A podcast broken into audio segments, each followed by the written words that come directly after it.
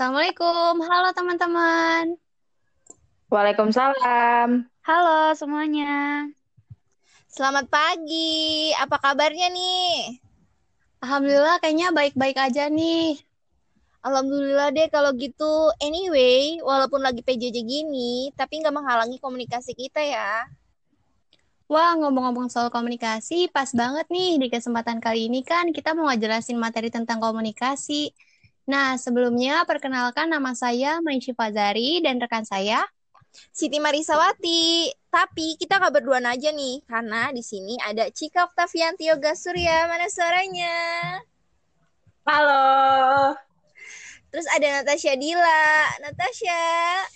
Halo. Nah, itu dia pemateri kita pada hari ini. Ada baiknya kalau kita tahu dulu apa definisi dari komunikasi itu sendiri. Kira-kira Marisa bisa nggak jelasin apa itu komunikasi?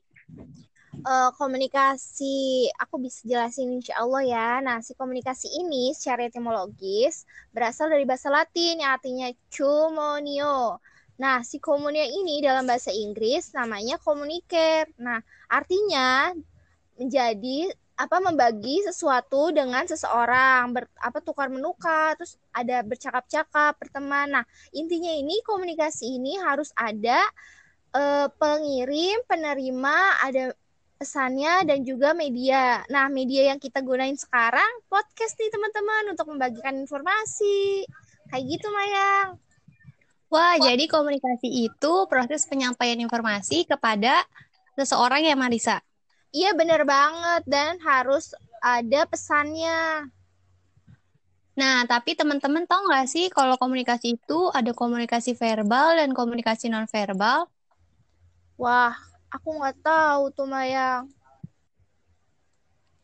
Nah, kalau belum tahu, kita simak ya penjelasan Cika tentang komunikasi verbal dan Natasha tentang komunikasi nonverbal. Kepada Cika, saya persilakan. Terima kasih udah dibuka. Sekarang saya akan menjelaskan mengenai pengertian komunikasi verbal, jenis, serta unsur-unsurnya. Komunikasi verbal atau verbal communication adalah bentuk komunikasi yang disampaikan komunikator kepada komunikan dengan cara tertulis atau lisan. Komunikasi verbal menempati porsi besar nih di kehidupan kita, karena kenyataannya ide-ide, pemikiran, atau keputusan lebih mudah disampaikan secara verbal ketimbang nonverbal. Komunikasi ini juga banyak dipakai dalam hubungan antar manusia untuk mengungkapkan perasaan, emosi, pemikiran, gagasan, saling bertukar perasaan, dan lain-lain. Proses penyampaian informasi ini dilakukan dengan menggunakan berupa media seperti surat, lukisan, gambar, grafik, simbol, dan lain sebagainya. Adapun beberapa jenis-jenis komunikasi verbal antara lain yang pertama berbicara dan menulis. Berbicara adalah komunikasi verbal vokal, sedangkan menulis adalah komunikasi verbal non vokal. Presentasi dalam rapat adalah contoh dari komunikasi verbal vokal. Lalu surat menyurat adalah contoh dari komunikasi verbal verbal non vokal. Lalu yang kedua itu ada mendengarkan dan membaca. Di sini mendengar dan mendengarkan adalah dua hal yang berbeda, teman-teman. Mendengarkan mengandung arti hanya mengambil getaran bunyi, sedangkan mendengarkan adalah mengambil makna dari apa yang kita dengar. Mendengarkan melibatkan unsur mendengar, memperhatikan, memahami, dan mengingat. Membaca adalah satu cara untuk mendapatkan informasi dari sesuatu yang ditulis. Lalu, ada dua unsur penting nih dalam komunikasi verbal, yakni kata dan bahasa. Kata merupakan lambang terkecil dari bahasa. Kata merupakan lambang yang mewakili sesuatu hal, baik itu orang, barang, kejadian, atau keadaan. Tapi kata itu bukan orang, barang, kejadian, atau keadaan itu sendiri ya. Lalu yang kedua ada bahasa. Bahasa adalah suatu sistem lambang yang memungkinkan orang berbagi makna. Dalam komunikasi verbal, lambang bahasa yang dipergunakan adalah bahasa lisan, tertulis pada kertas ataupun elektronik. Kayak gitu, Mayang. Wah. Wah, teman-teman, kita udah bahas tentang komunikasi verbal nih. Saya mau ngasih contoh tentang komunikasi verbal. Tadi kan dibahas ya tentang jenis-jenis dan di dalamnya ada menulis. Di sini saya ingin memberi contoh yaitu karyawan di kantor baik swasta maupun negeri mendapatkan surat tugas dari pimpinan dan di situ terjadi komunikasi verbal karena di dalam surat itu terdapat unsur-unsur komunikasi verbal seperti kata dan bahasa. Betul nggak, Cika? Benar banget, Mayang. Itu contoh komunikasi dengan bentuk tulisan ya. Sekarang kita juga sedang melaksanakan komunikasi verbal loh, karena kita mendengarkan dan berbicara. Jadi, dapat tersampaikan informasinya. Wah, mantap banget ya, Cik. Selanjutnya, apa nih yang mau dibahas lagi? Nah, ada lagi loh, di dalam komunikasi verbal ada karakteristik dan ciri-cirinya. Komunikasi verbal memiliki karakteristik sebagai berikut. Yang pertama, jelas dan ringkas. Yang kedua, perbendaharaan kata. Yang ketiga, arti konotatif dan denotatif. Yang keempat, intonasi. Yang kelima, kecepatan berbicara. Dan yang terakhir, ada humor. Lalu, apa aja sih ciri-ciri komunikasi verbal? Dikarenakan komunikasi verbal merupakan komunikasi yang memakai simbol-simbol verbal, baik secara tertulis ataupun lisan, setidaknya ada, harus ada tiga ciri utama yang menandai wujud atau bentuk komunikasi verbal. Yang pertama, bahasa verbal adalah komunikasi yang kita pelajari setelah kita menggunakan komunikasi nonverbal.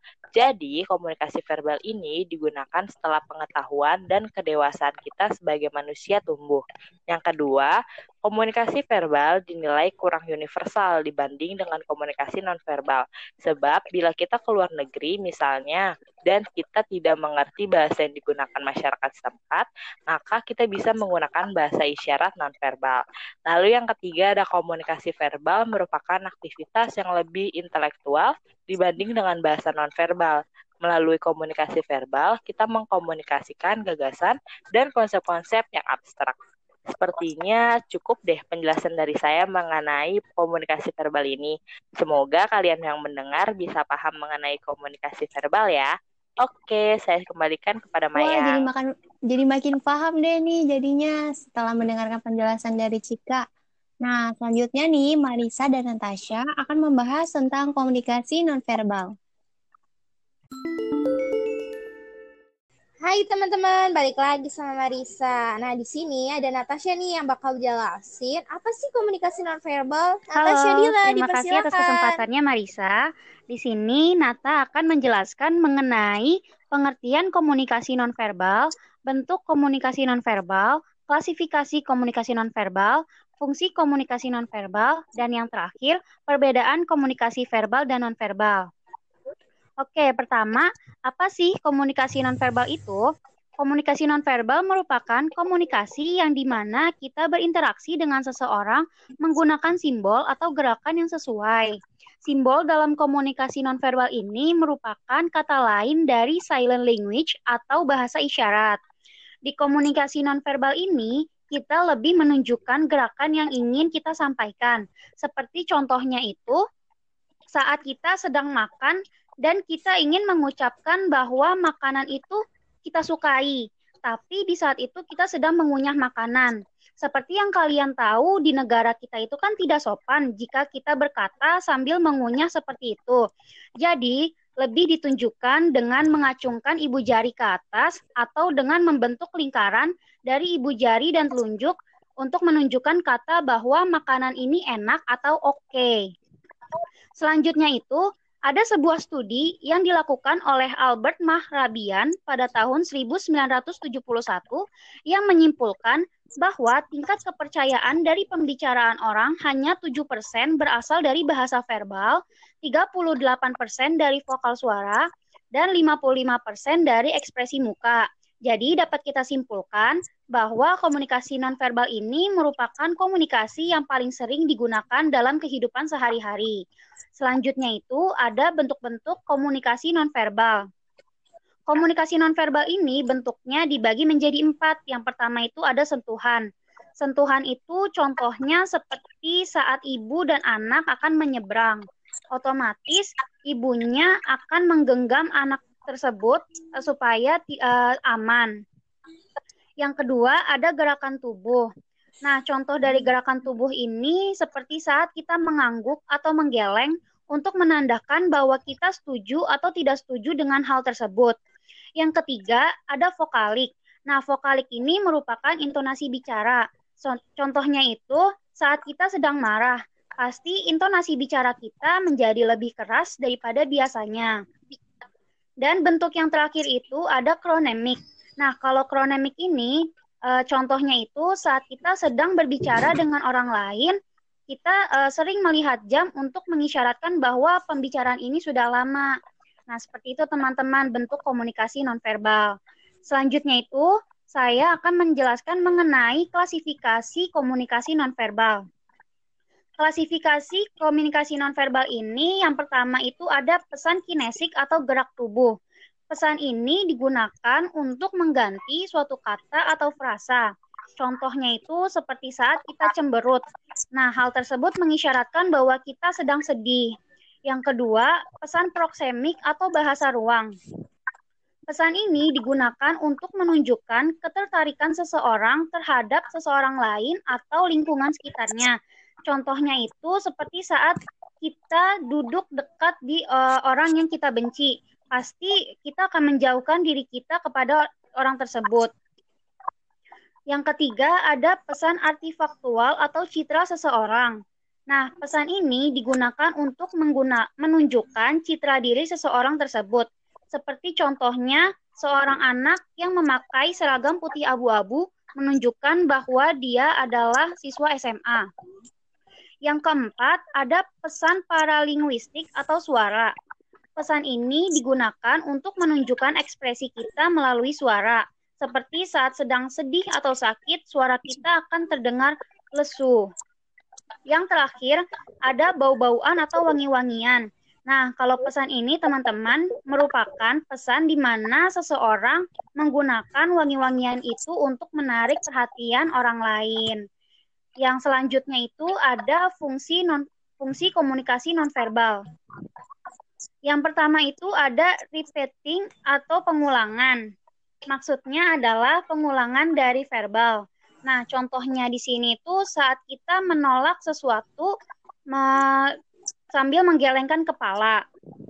Selanjutnya ada substitusi atau substitusi.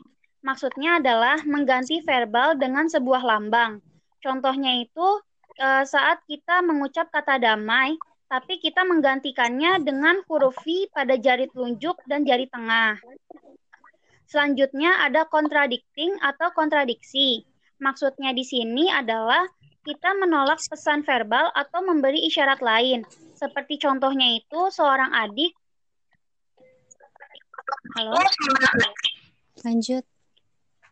Seperti seorang adik Lanjut. yang ingin menunjukkan karyanya kepada si kakak saat kakaknya sedang mengerjakan tugas.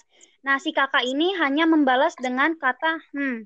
Se uh, itu menandakan bahwa kakak kakaknya tidak ingin diganggu. Selanjutnya ada complementing atau komplement. Maksudnya adalah pelengkap dari komunikasi verbal. Contohnya saat seseorang pergi, kita melambaikan tangan dengan mengucap selamat jalan atau selamat tinggal. Dan yang terakhir ada accenting atau aksen, aksentuasi.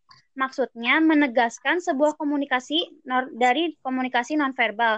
Contohnya itu ketika seorang anak yang pergi ke kamar saat sedang dimarahi oleh orang tuanya. Nah, yang terakhir, saya akan menjelaskan mengenai perbedaan dari komunikasi verbal dan komunikasi nonverbal. Kalau komunikasi nonverbal itu dia lebih jujur. Kenapa? Karena kita secara spontan mengungkapkannya. Kalau verbal itu terkesan sulit atau terkesan uh, tidak jujur karena kita takut apa yang kita ucapkan itu tidak sesuai atau tidak diterima oleh orang tersebut. Kemudian, saluran dari komunikasi nonverbal ini biasanya lebih dari satu. Kalau komunikasi verbal itu hanya satu. Contoh dari uh, contoh dua saluran dari komunikasi nonverbal itu seperti mengucap selamat sambil menjabat tangan orang lain. Sekian yang bisa saya jelaskan mengenai komunikasi nonverbal.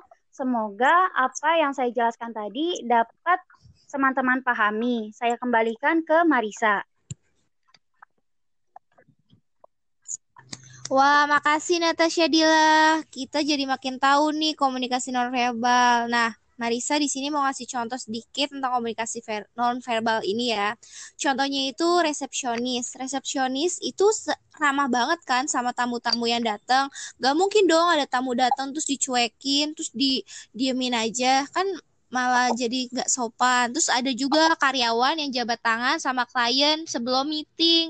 Itu tuh nunjukin sopan santun. Terus kayak mempersilakan duduk dengan tangannya. Bener gitu banget aja. Marisa. Bener Secara nggak langsung juga kita sering loh menggunakan komunikasi nonverbal ini di kampus. Seperti contohnya kita ketemu sama dosen. Kita biasa hmm. ketemu sama dosen itu senyum atau enggak mengangguk menganggukkan kepala. Wah, makasih ya materinya Cika dan Natasha. Semoga kita bisa memanfaatkan ilmu ke depannya. Jadi komunikasi berjalan dengan baik dan tidak menimbulkan salah paham. Nama yang sebelum kita tutup, Ayo, kita bacain jadi kesimpulannya dulu itu adalah komunikasi dapat dilakukan dengan banyak cara. Ada yang menggunakan media, gestur, bahkan menggunakan bahasa. Komunikasi ada yang menggunakan bahasa verbal dan non-verbal. Hal ini dilakukan untuk menyampaikan informasi dari komunikator ke komunikan. Penggunaan bahasa verbal dan non-verbal ini bisa dilakukan oleh siapa aja dan dalam kondisi apa aja dan pastinya hal ini dilakukan untuk mencapai tujuan tertentu. Melalui komunikasi, baik secara verbal dan non-verbal, diharapkan dapat menyampaikan ide, gagasan, perasaan, emosi, fakta, data, informasi, dan lain-lain. Nah, ada juga nih perbedaan komunikasi verbal dan verbal. Ini dapat dilihat dari berbagai aspek. Hal ini dilihat dari pelaksanaannya. Apabila menggunakan komunikasi verbal, komunikasi harus mengungkapkan ide, gagasan dengan berbicara, menulis, mendengarkan, dan membaca. Sedangkan kalau komunikasi verbal in, non-verbal ini menggunakan setuhan, gerakan, gerakan tubuh, vokalik, dan kren, kronemik. Hal ini yang menjadikan komunikasi nonverbal dianggap sebagai bahasa diam karena menggunakan lambang-lambang tertentu nih. Contohnya kalau kita lagi menghadiri acara pernikahan, kita nggak mungkin dong pakai pakaian hitam karena hitam ini melambangkan duka atau kesedihan. Wah teman-teman udah selesai nih podcast kita tentang komunikasi verbal dan nonverbal. Terima kasih ya yang sudah mendengarkan penjelasan kita. Apabila ada salah-salah kata, mohon dimaafkan. Dadah. Bye.